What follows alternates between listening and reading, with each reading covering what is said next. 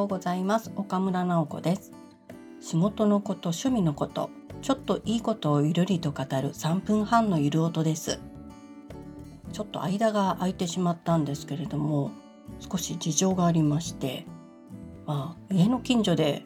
随分大規模な工事が始まっちゃったんですね。なかなかこう昼間とか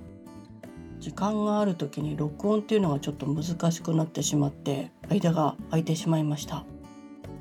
最近少し静かになったのでまた録音を始めたいと思います。今日は短歌のレンガに挑戦中というお話をしたいと思います。短歌っていうのは五七五七七の日本の定型詞ですけれども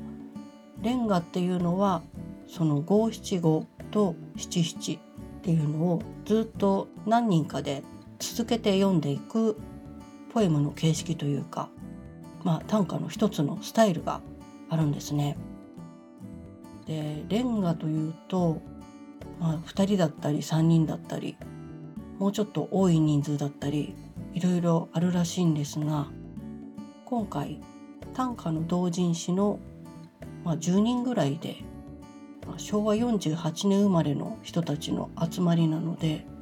48をつなげて一つの世界を作りましょうっていうチャレンジが始まりました。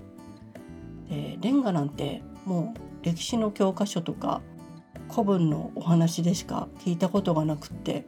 自分でやるなんて全然考えたことがなかったので何も知らなかったんですけれども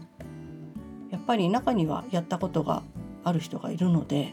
その人にルールを聞いてなんとか始めて一句ずつつないでいるところです。まあ、前の人が五七五って書いたらその世界観を引き継ぎつつでもちょっと新しい展開ができるように七七をつなぐ。で次の人はその七七を見てやっぱり薄くその前の世界観を連想させる何かを書きつつ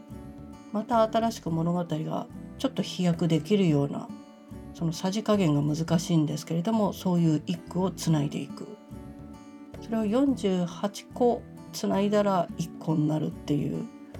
まあ壮大な話であんまり失敗したり変なこと書いたりすると申し訳ないなと思って最初は怖かったんですけれどもやってみると意外と何でしょう大勢の中の一人として意外と機能できるんだなっていうのが分かって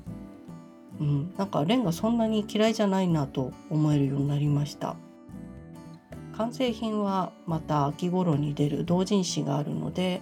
まあ、そこで確認ができたらなと思っています。まだ終わってないのでどうなるかわからないんですが。ということで今日もこの辺で終わりにします。皆さんにもいいことがありますように。